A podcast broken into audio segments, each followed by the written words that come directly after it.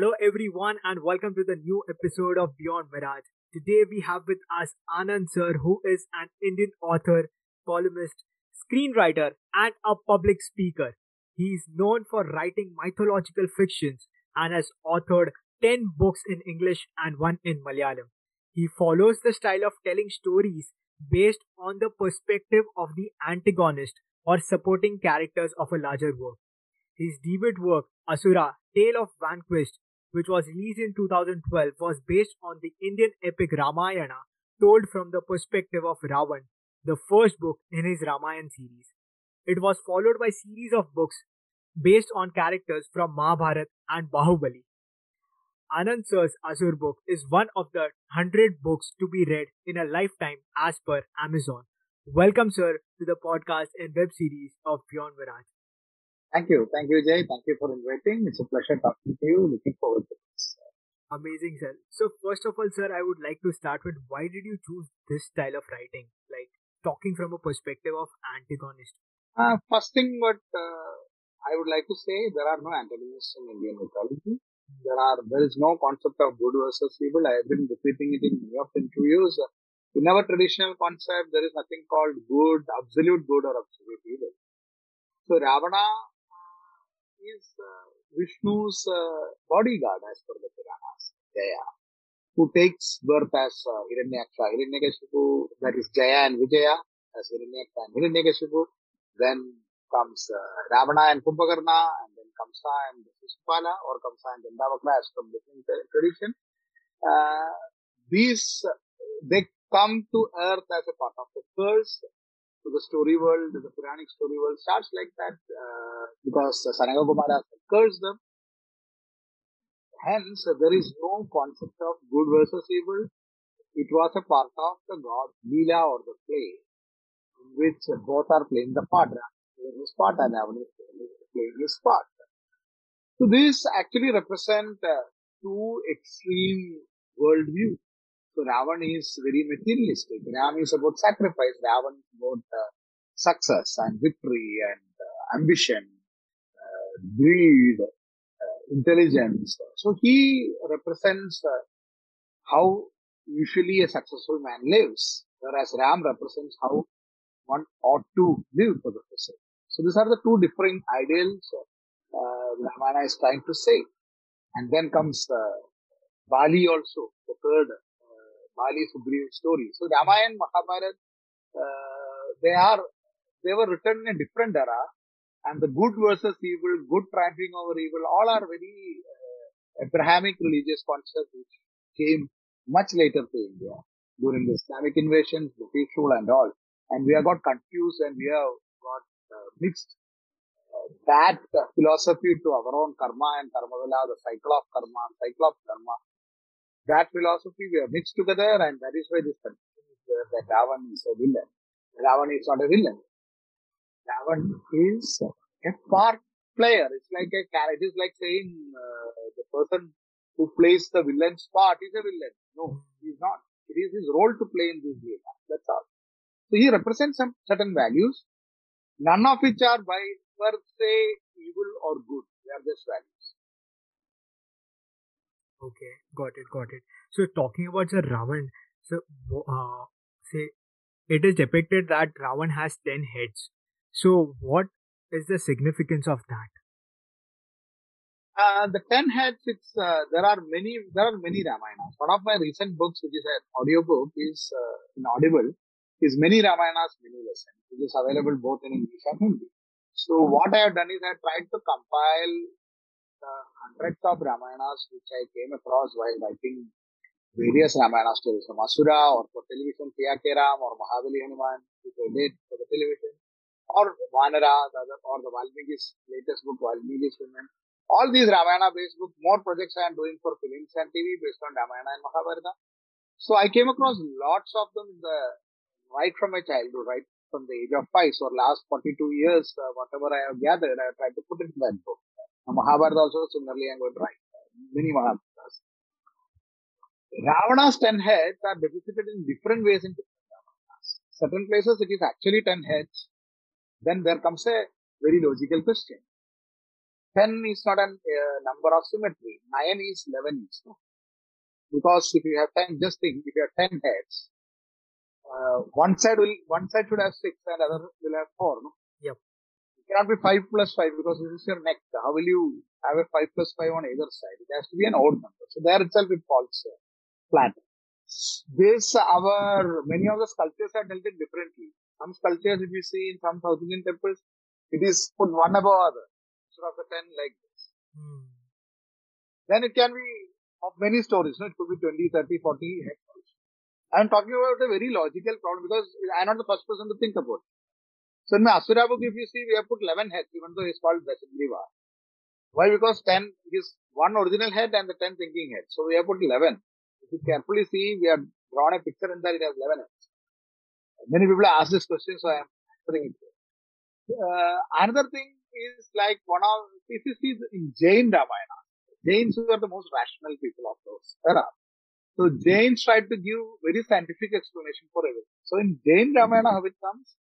When Ravana was born, the mother Kaikesi puts a uh, necklace with nine precious stones. All the nine precious stones reflected is one head, thus ten heads. Okay. Another one is what I gave the explanation in Asura. These are the ten thinking heads. There are Ramayanas where ten personalities of Ravana come. And Ravana comes from, when Ravana wants to think about everything, all the ten come to him and they talk to each other. So there are various ways this has been depicted. What we have to understand is, uh, uh, philosophy, uh, allegorically, these are the human emotions. And they are, Ravana is the epitome of all human emotion. He is the highest, the poet has the license. He has created a character where he has the highest uh, uh, ambition. He has the highest intelligence. He has the high, highest uh, aesthetic sense. He's a great artist. He has the highest greed. The highest envy. So all human emotions, uh, which could be good or bad, and nothing per se is good or bad. How can you call uh, discontentment a bad emotion? If discontentment is not there, lobha, moha is not there, greed is not there, ambition is not there, then there is no civilization at all. We will be still living in caves, right? The first caveman has no ambition. He would have remained a monkey itself, or at least evolution had brought him to a man. Fine. After that, what? He, he wants to travel fast. Uh, he is not happy with his traveling speed. Wheel is invented, or he gets a halt. Then he graduates to cars and flies to rockets to space. So the entire civilization is because of this, uh, what he call the unending discontentment. That itself is not negative. When it reaches, crosses a point, it becomes negative. That even goodness becomes a problem. Harishchandra's story's actual lesson is that. The actual lesson of Harishchandra's story is not that you should all, like what Gandhiji said, Gandhiji, everybody can interpret it in a way. Gandhiji was taking Harishchandra's story and conventionally many times it is told that you have to always follow the truth. Krishna doesn't always follow the truth. Because taken, like Buddha said, there is always a Madhyama Marga, a middle path. Go to extreme, you will suffer like Harishchandra. The truth also cannot be taken to extreme. So this is the lesson what Krishna gives to Yudhishthira also. When he has to tell a lie, he has to tell a lie. And Yudhishthira's entire life is negated there. As if he has been telling truth only to tell that particular lie to win the war. But life is like that. Extreme ahimsa is the greatest himsa. Extreme uh, love is the greatest hate.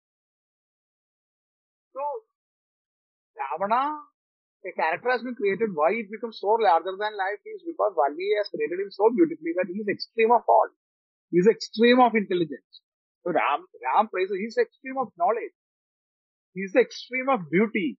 In Tamil Ramayana, Malayalam Ramayana and all, he is called as uh, Sundar Ravan, Rege Ravan. He is the most handsome of man. So he is the extreme of everything. He's not the, uh, what do you call, the typical Ram, uh, typical Ravan who is uh, put in Ram Leela in the northern parts of the country. Actual Ravana in, Maha, in Ramayana itself, he's, uh, he had the edges, what they call him, he had the aura of thousand suns, sparkling sun. So he is supposed to, so one of the thing is Ram sees Ravana and he is stunned by the glory of this man. So Imagine in no literature in the world such a villain has. It's so fascinating because he's the extreme of everything, good and the bad.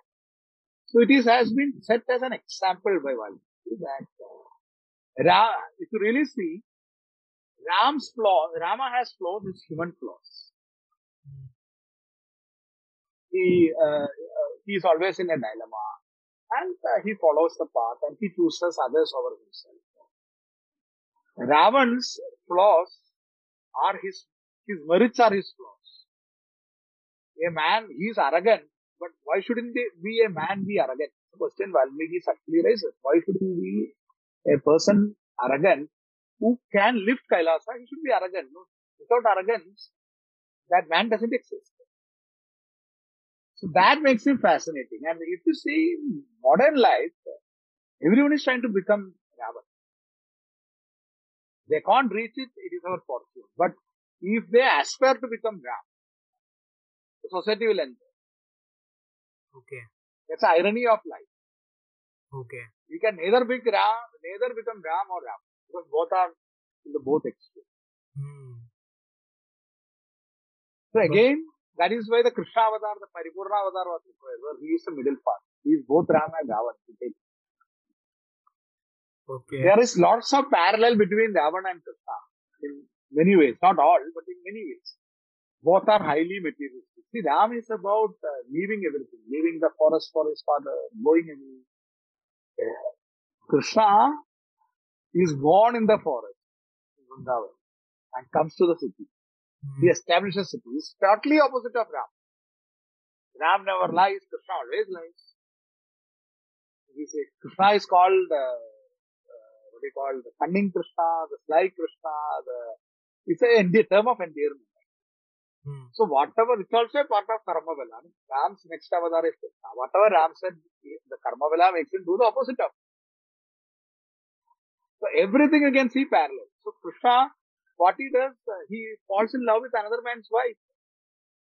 Radha. Whereas in Ram, kills Bali for half the mistake of that. Because Tara was originally Bali's wife. Then Hmm. Sugriva took her. And then Bali takes it. So Bali only reclaimed it, just like what Ram does. Though Sita doesn't become uh, Ravan's wife, Ravan kidnaps Sita. And Ram takes her. Bali did the same. Bali didn't do, Bali didn't, uh, like many people think, uh, Tara was not Sugriva's original wife. Sugriva has taken Bali's wife. Sugriva's wife was Ruma. So even for that, Bali is killed. Whereas in the next avatar, Krishna does the entirely opposite. He isn't falling in love with Radha. He, uh, he brings, uh, Rukmani, he brings, uh, it's almost like a kidnap. Hmm. So whatever Ram had stood for, Krishna stands against that. Yet both are right. That's life. That's why this uh, Ram is Purna Avatar and Krishna is Paripurna Avatar.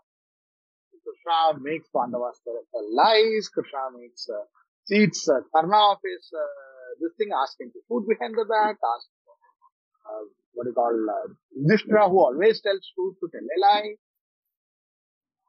So it becomes, uh, that is why these epics are so fascinating or Puranas are so fascinating. One, the other completes, uh, one completes uh, another. The great uh, mark of any literature or poetry is the irony it brings. These are full of irony.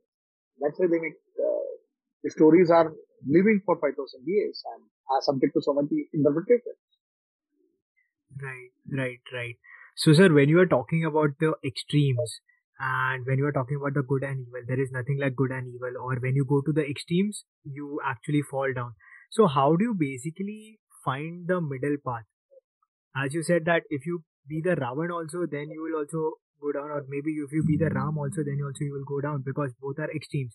So, how do you actually find the middle path? Buddha actually addresses middle path. Middle path, yeah. So that is when the Dashavatar gets complete, no? Because Krishna is also an extreme if you really see. When the, uh, uh, Krishna gives another example. Even if you go to extreme, you are detached from it. See, these are all different, different methods. Krishna goes to all extremes. You know, Krishna has 16,008 wives. He has, uh, he lives in luxury. He enjoys his life. There are, many people may get offended, but in Mahabharata, the, he, he gets drunk with Arjun. He gets drunk with everyone. Yadavas always get drunk. He is, uh, He celebrates life. There is no God who has celebrated life so much. And in the next gen, the next avatar is Buddha. It's totally extreme of Krishna. He abandons his kid. Again, it's like Rama reloaded. But he doesn't go to the other extreme of Rama where he goes and fights somebody, kills somebody. Buddha talks about ahimsa. You, you find suddenly one path of Ram, one path of Krishna, suddenly another path of uh, Buddha. Where he talks about ahimsa, where he talks about the middle path. Buddha's message is about the middle. So, very, uh, one of the fantastic example of Buddha's uh, life is his death. Buddha talks about ahimsa, kill nothing. But Buddha's ahimsa is not Mahavira's ahimsa. Mahavira's ahimsa, again, who is the next Tirthankara in Jain, uh, this thing? No idea, sir. I mean Tirthankara, Ravana is the next Tirthankara. हो गया that is again matter of कर्मवला Ravan who has been so much violence comes as the apostle of peace as an external person here after Ram and Krishna Buddha come Buddha the difference between Buddha and Mahavir is both are great saints both change the world तो Mahavira is the extreme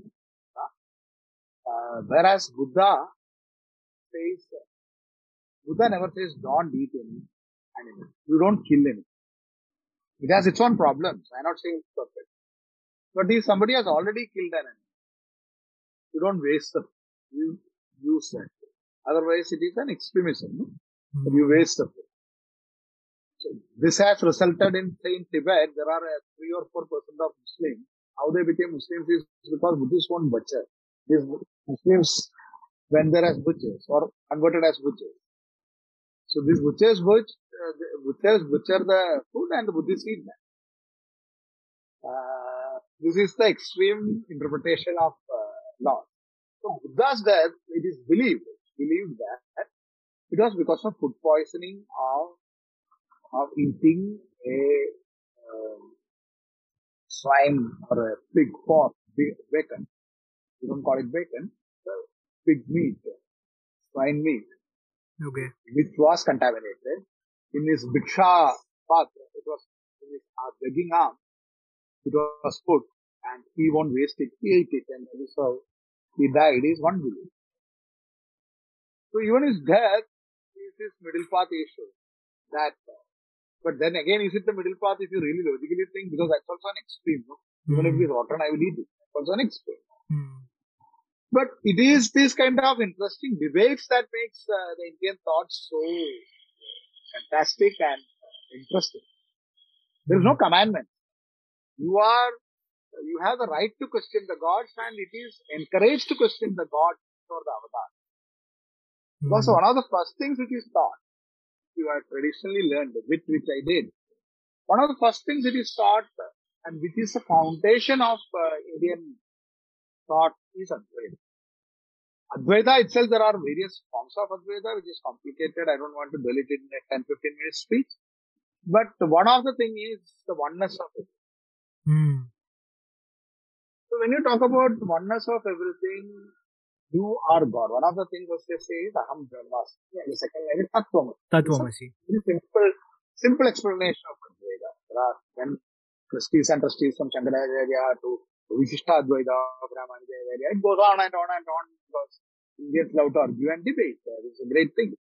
Uh, fundamental thing is this. Once you understand this, you need not learn any book. You need not have any other God. You need not go to you need not read any scriptures. You need not say any mantras. That's what they say. But many people, but you have to really understand this. One, one in million or a billion may understand it. So others are all just the parts to this, including or essentially rationalism. Our gurus talk about atheism as one of the viable paths which everyone should go through. Because through atheism also you will reach this stage. You deny there is no God. Correct. Very logical, that has been argued out of six systems of philosophy. In India, three are atheistic, two are agnostic, only one talks about God. Hmm. Buddhism is agnostic.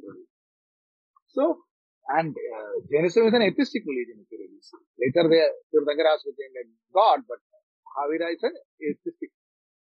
Atheism, no other literature, ancient languages in the world has given so much uh, literature to rationalism and atheism than English. Tamil and Sanskrit might be the two ancient languages, classical languages, which has the maximum number of atheistic books. Atheism is a very valid path in Hinduism. Hmm. Rather, atheism is an elevated path. So in uh, Dasarada's uh, Sabha, there is an atheist. All Sabhas will have an atheist also, because that is also a valid path. So, atheism is what? Atheism is you are using your rationality and say that there is no God. Which is what Advaita also says. There is no separate God. There is no sky daddy sitting there and uh, judging you. You are the God. Atheists should not have any problem with it. If I am the God and the stone is the God and the mic is the God and everything you go to Shakteya Advaita, everything is energy.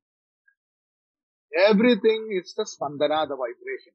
This, you come to the atomic theory, no? everything is a vibration. The Shiva's dance is just a poetic representation of the vibration of it. So an atheist and an Advaita guy should not have any quarrel.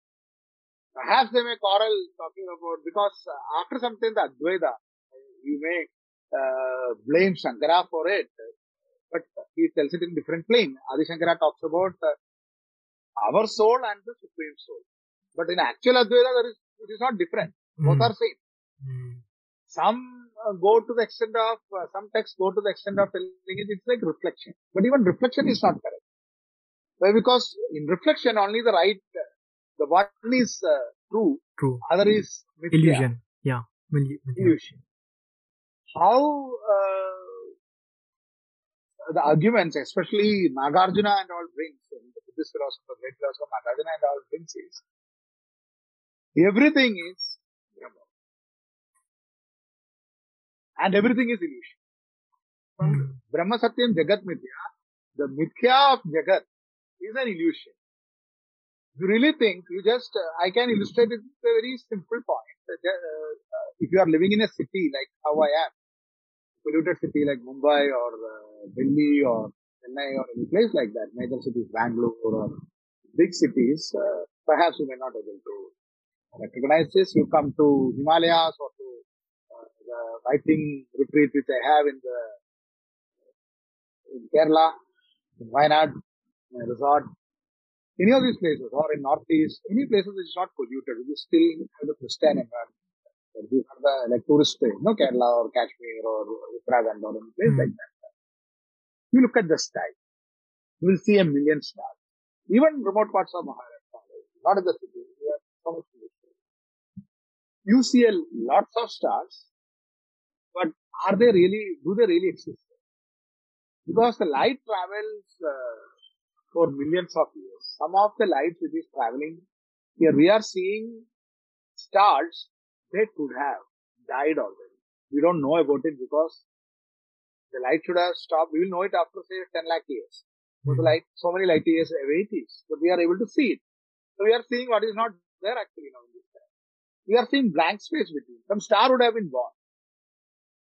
Some, uh, what do you call, some galaxy would have been born or some, something would have become, what do you call, the red dwarf, something would have become the black hole, something had been swallowed. We don't know about that Hmm. because that light is set to reach or the blank space which you see already a star is found you are not seeing so what you are seeing is not true what you are not seeing is true so the truth hmm. depends on you. Again there is no absolute truth no? The truth depends on you. You. Right. because you are at this particular time at this particular day at this particular geography you are looking at the sky and saying this is the truth. This is the scientific truth. But is it really the scientific truth? Because what you see is an illusion. What is not there you are not seeing. What is there you are seeing. Right. it's a very simple explanation of jagat mithya. But what is true the shakti is true the energy is true shivam is true satyam shivam sundaram Sundaram. that is why they say satyam shivam sundaram it's so beautiful What is more beautiful than this Srishti? What is this beautiful of this eternal universe which forms and reforms by itself? That's what our our cosmology what they say. So this uh, Shivam is the moment, the dance, the vibration. Shakti is the energy. When they mix, the universe is formed. That is only the Satya. The beauty is formed. Right. Brahma Satya. That's also called Brahma. Brahma Satya, Jagat Mithya. The world is an illusion. This is just a function of time and space. Right. So this is, uh, so when I say rationalism also, why they said, uh, our Muni said rationalism is the valid path is because only a rational man will think. Only a Hmm. rational man will ask these questions. Only if you ask the question, you will reach this. Right. Everybody reaches if you travel the path. You can, from Bombay to Delhi, you can travel through 100 paths. Some may be tough. You can fly, you can take a train, you can walk, you can roll, you can go to London, take a flight and back. But ultimately, you may reach there if that is where you have to go if you don't stop the journey. These are all different paths. So Krishna says that just like different uh, uh, rivers flow to the ocean, Okay. Every thought process come to me. So that's Hmm. why the Krishna calls himself as uh, says that I am time. This Kalapurusha. Shiva is Kalakeya. Time is God. Time, time is a function through which you know the world. Got it. And what are you if you think? What are you think? You are star material, right? You are, you are in a constant churn. You are just a function of time. What made your atoms? What made, uh, this is not a new theory actually. The Kanada had brought this theory in second century BC. We are, why, that's why it's called Kanada, Kanams, atoms. We are all made of atoms. Everything is made of atoms. The Kanada used to say that school of philosophy. Everything is made of atoms. The Svabhava or the nature differs on how each atom interacts with other. Hmm. This is modern physics also in a way if you think. So my books are trying to tell these kind of uh, truths through simple language and simple storytelling. That's all. Right, right, right. So, uh, sir, talking about the books, sir, can you take us through the process of writing a bestseller? Like, uh, quickly through a process of writing a bestseller. What goes behind that?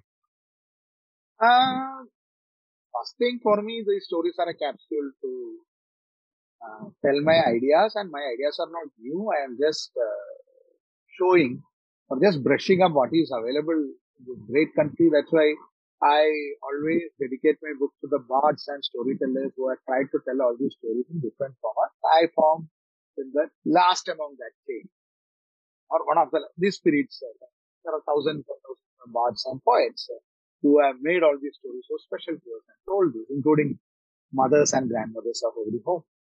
Uh, writing a bestseller, I don't know if there is a formula. Fortunately, whatever I have written, I become a bestseller. Uh, the only thing I abide, I do a de-Tharoorization. Tharoor is my country cousin. I respect him a lot. Uh, we belong to the same state, but we come from the two other extremes. Uh, he's a Slav uh, man with an international education, and his English is fantastic. I studied in an ordinary school and I learned English very late. I, uh, from a very remote village in Kerala I came, I come from. So I'm still learning English, so my English is simple. I don't, uh, my English fluency is uh, limited. So what I do is, uh, I tell the stories for people like me. Uh, I may try to tell all the deeper ideas because they are not my ideas. I am taking, I am borrowing it from Shankara to Nagarjuna to Yajnavalkya to whoever, Valmiki to Vyasa. I am uh, standing in the shoulder, shoulder of the giants. And I try to tell it in an entertaining fashion. I t- try to tell it in a very simple English with a 10 standard student or 8 standard student should understand. But what happens is as you are writing, now I would have written around 300 hours of screenplay and 11 books and uh, every week uh, columns in various newspapers.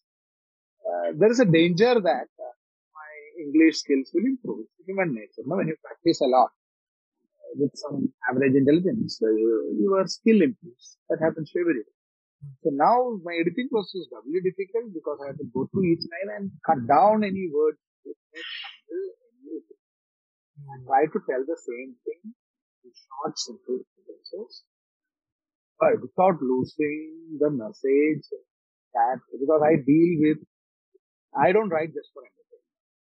Either my books are not, they don't deal with Asura. If you are read, you understand that it is not a very simple story. I am fighting two, three challenges. One is, uh, I am writing in a foreign language. And a language is alien to me, which I learned very late. I still think in Malayalam. And even now while I am talking, I'm thinking in Malayalam, translating it fast, and talking. Hmm. Uh, so I, I think in my mother.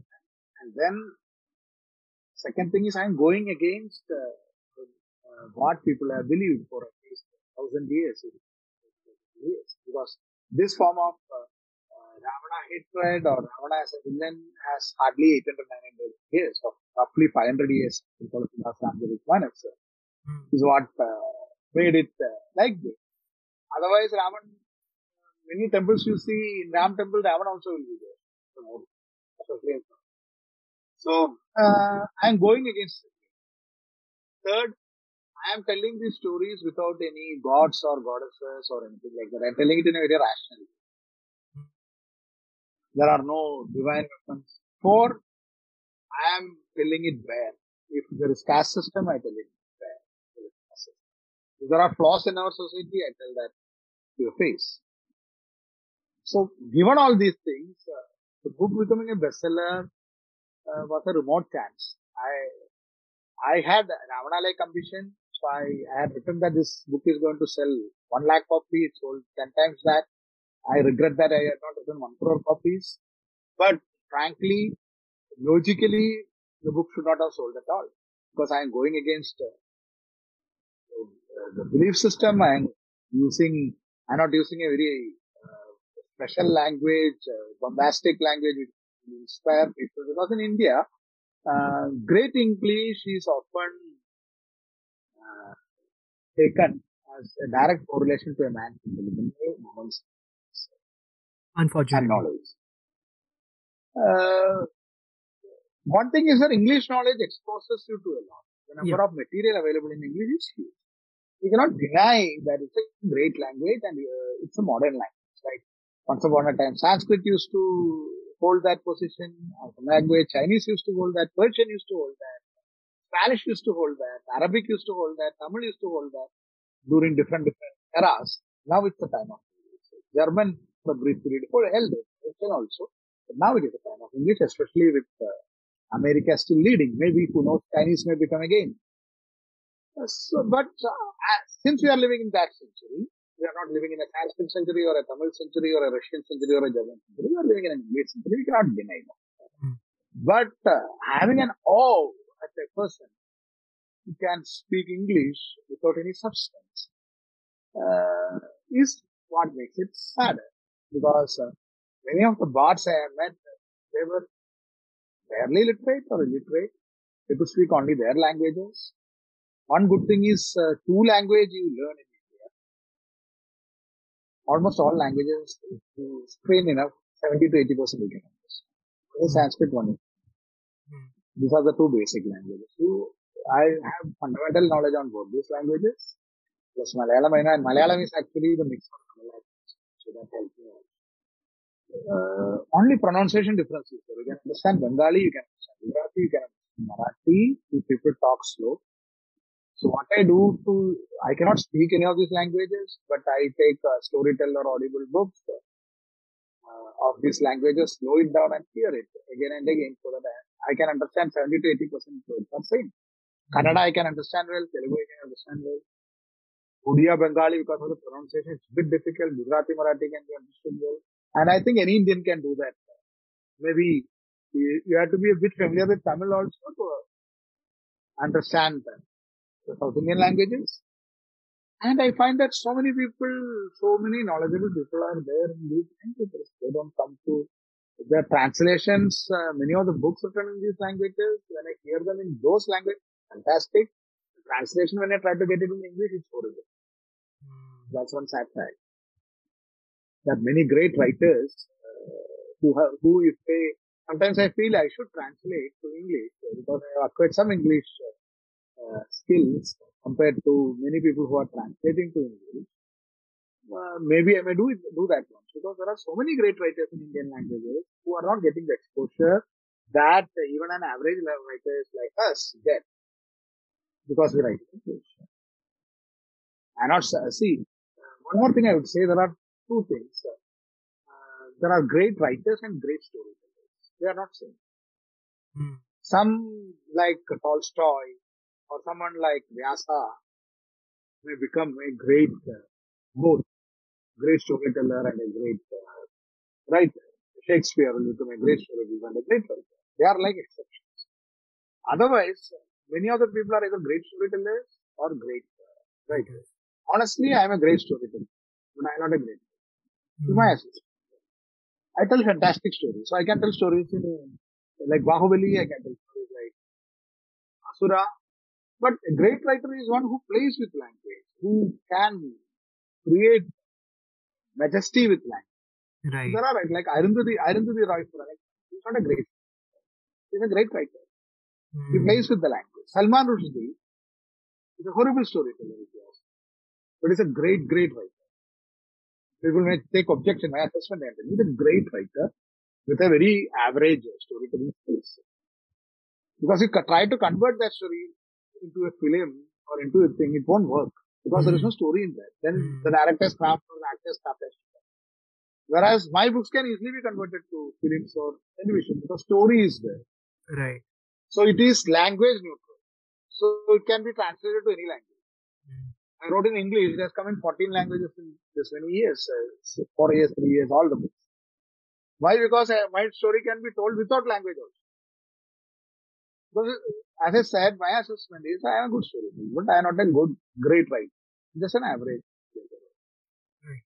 So it doesn't matter for me because I, write, I don't, I'm not writing in my Malayalam. My Malayalam skills are very good, but uh, English is not.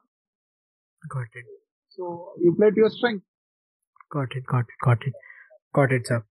So, uh, and speaking, sir, about uh, Asura again, uh, what do you think, sir? How Ravan is still relevant uh, in today's world? I think part of this I answered. Ravan uh, is a Ravan is an epitome of materialism. Mm. So we are all Ravans in many ways. Not up to that extreme, but we are all aspiring Ravans who don't have the capability to become Ravan. Mm. Because Ravan, Valmiki has put him to that extreme. So we can never be such a polyglot. Right.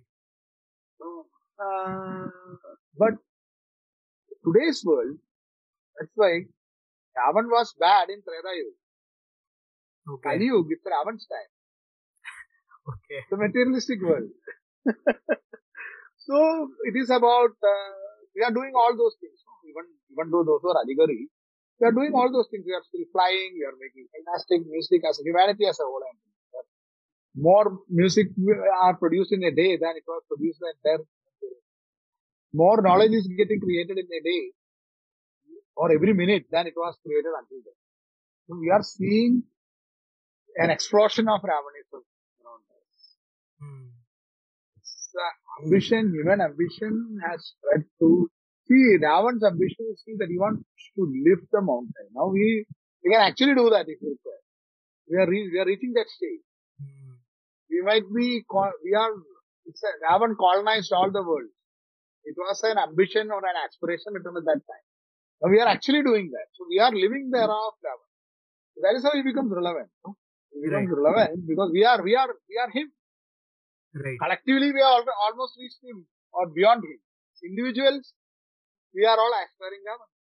It's a good thing and a bad thing. Okay. Okay. So, sir, taking this uh, forward, so as you said, Ravan was very intelligent. He was learned. He was from Brahman Kul, and so his background was very good, and that's why there are certain parts uh, where Ravan is praised also.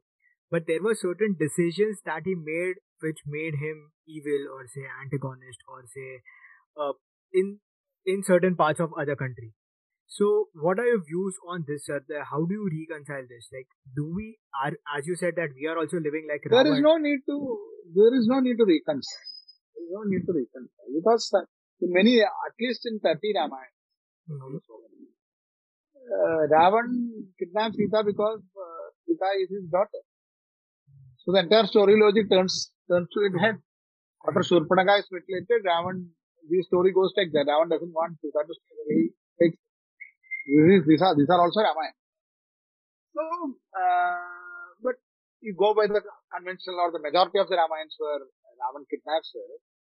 Also, these are the story of karma and karma and karma realization. No, Ravan does mistake, he pays the price. Ram does a mistake, he pays the price. Perfect. Ram kills Bali hiding behind the tree, he gets killed in the next avatar.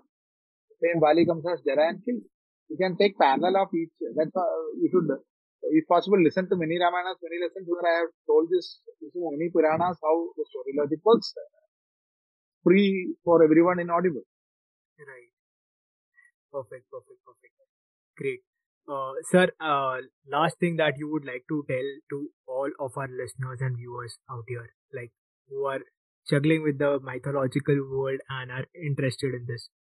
Uh, you want me to tell to the listeners or the uh, aspiring authors? Listeners? Okay. See, listeners, I will only say, uh, if you are reading Indian Puranas, they are not mythology, they are not history. Both, uh, it, both are extremely similar. Mythology, it's not a mythology because the myth is something which is very restricted to a place and people just, uh, there are many myths like the myth of, what do you call it, ghost. It's a myth. But, uh, these are, these are kavyas. Ramayana is a kavya or a poetry. And it's a great piece of literature. It may or may not have happened, which is maybe. Because as for Ramayana itself, it keeps happening again and again. So it is set in the present, it's set in the future also. It is set in the past, remote past, hundred times, thousand times, million times, infinite times, and infinite times in the future. So these are the eternal stories and you have to approach them uh, in that fashion. Don't approach them for your false glory to know that uh, uh, Indians had atom bomb at that time and all. It was all bullshit. Uh, because a civilization which talked about ahimsa, a civilization which gave so much to the world, their only contribution cannot be an atom bomb where everybody is roaming around in horses yet have a missile to destroy each other. They don't have even a bicycle or a car. These are all highly symbolic things uh, talking about the man's uh, need and the man's uh, where man is going if he has. The Brahmastra is rarely used in epics. It is always a warning saying that you go to reach that level. We have reached that level now. We have got multiple and all. We all have or many countries have Brahmastras now. Use that the world will end. So every time you see in these stories, gods come to prevent it, they come to plead it, they somehow make the hero withdraw it, or it's only partially deployed. So they talk about all these things uh, beyond having saying that if man reaches there, the end is near. It's a cautionary tale also. It's a tale of karma and karma will than good and evil. So approach it with an open mind, approach it with a rational mind. Just don't go there to find false glory. It comes from the inferiority complex of being subjugated by colonialism. Because of the colonialism, which denied us the scientific revolution for 200 to 50 years, where India went back or India stayed where it was and other countries shot forward. 90% of the, 99% of the things we use are the inventions of the West, at least in the materialistic world including the computer, the mic which you are speaking, the headphones which you are using, the current, uh, light, the satellite, everything is an experiment. So that creates an inferiority complex in the mind, and that is what makes us uh, think that Mount Kailas is a nuclear reactor, or uh, God forbid it is a nuclear reactor. If it is a nuclear reactor, then it is with the Chinese now. So let us not uh, have this kind of fantasies. These stories which they were told, these philosophies, the Upanishads, the Vedas are much beyond this kind of things.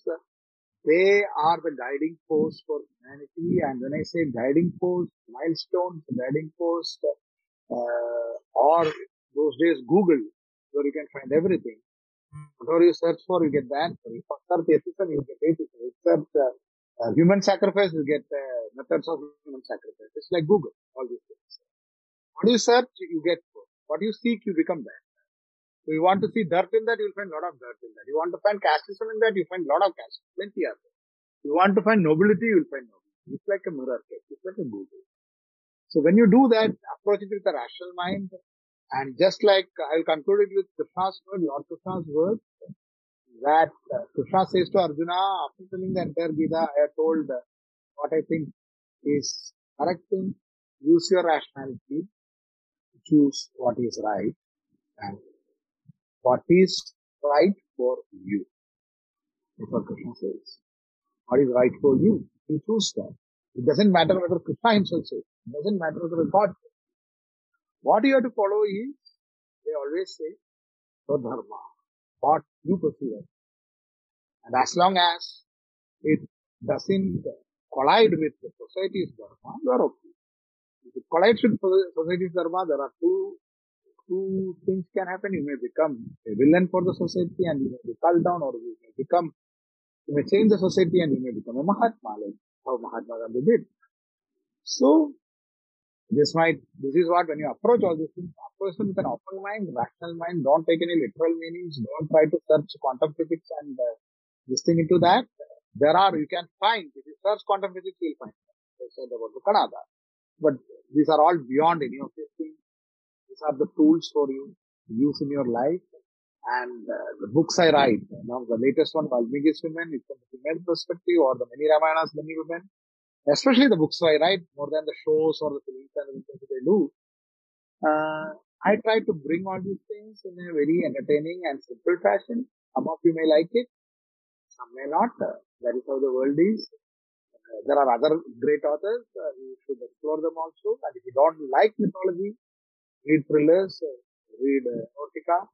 It's a free world and any path you take, you will reach it. Even through Nautica. That's what Kama Thank you. Amazing, sir. Thank, thank you so much, sir, for sharing your wonderful insights and all the knowledge that you have with us. Uh, I'm really grateful for that.